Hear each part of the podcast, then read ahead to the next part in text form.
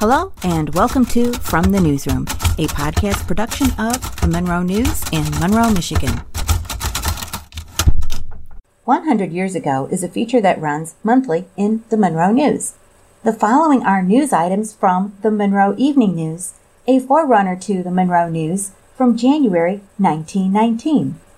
News of the death of former President Colonel Theodore Roosevelt, which occurred unexpectedly at his home in Oyster Bay, New York, was received in Monroe with much sorrow, and words of deep regret were uttered by many regardless of their political belief. While making a speaking tour throughout the country in 1896, Mr. Roosevelt paid a visit to Monroe and, during his stay in the city, was the guest of the Honorable Harry A. Conant. At the time, he was police commissioner for New York City and he was being groomed for the governorship of New York, and it was the first and only visit he ever made to Monroe. He spoke at the armory in the presence of a large crowd, and as he wanted to catch an early train, he was the first speaker on the program. In Mr. Roosevelt's honor, a reception was held at the Conant home on Washington Street from 4 o'clock until 6 o'clock in the evening, and Monroeites from all walks of life called and paid their respects. And now for some local news items as there was not room in the county jail to store the large amount of whiskey that was seized by Captain Bullard of the Michigan State Police at LaSalle Saturday afternoon, it was taken to Lansing immediately after it was invoiced by the Monroe authorities. The truck belonging to the Golden Storage and Cartage Company of Detroit was also taken to the capital city. The three men who were in charge of the truck when confiscated have given their names as Burl Dennis, Charles Dennis, and Claude Parks, all of Detroit, and they are being heard in circuit court this afternoon. Another step forward in establishing a hospital in Monroe was taken at the annual meeting of the Chamber of Commerce Monday evening, and judging from the remarks that were made by a number of the members, another year will not pass without Monroe having a hospital. For the purpose of determining how the hospital should be maintained and how large a one should be constructed, a committee upon motion of Dr. Orvis was appointed.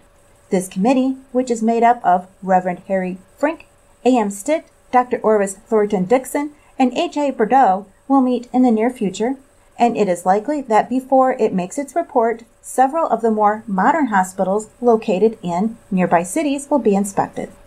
Secretary Lang, in his annual report, called attention to the great need of a hospital, and others who spoke in favor of the movement were Dr. Orvis, Mr. Stitt, and Mr. Bordeaux.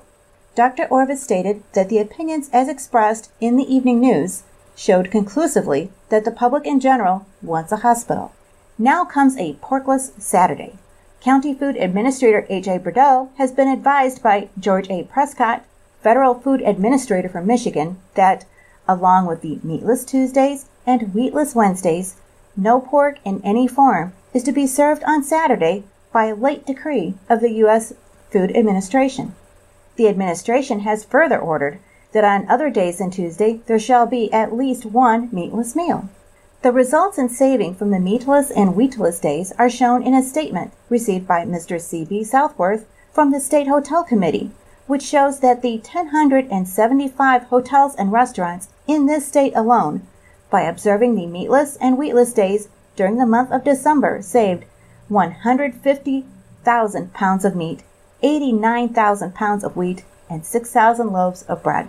Mr. Southworth has been instructed to notify all hotels and restaurants in Monroe County and request their immediate cooperation in observing the Porkless Day. Six Packard automobile war trucks which left Detroit Thursday afternoon and arrived in Monroe last evening at 8:30 are delayed here on account of the poor condition of the roads. The drivers encountered snowdrifts 15 and 20 feet high on their trip from Detroit. The men had to shovel them away in many places to get through. Two of the men, H. Wilson and James Wilbur, head of the truck department of the Packard Company in Washington, D.C., were taken sick from exposure on the way and are confined to their homes at Park Hotel. Wilbur is threatened with pneumonia. This has been a look at some of the headlines 100 years ago in the Monroe Evening News. These headlines were from January 1919. Audio production by Paula Wethington of the Monroe News. This has been a podcast production of the Monroe News in Monroe, Michigan. Find us online at www.monroenews.com, on social media at Screen Name Monroe News, and in print seven days a week.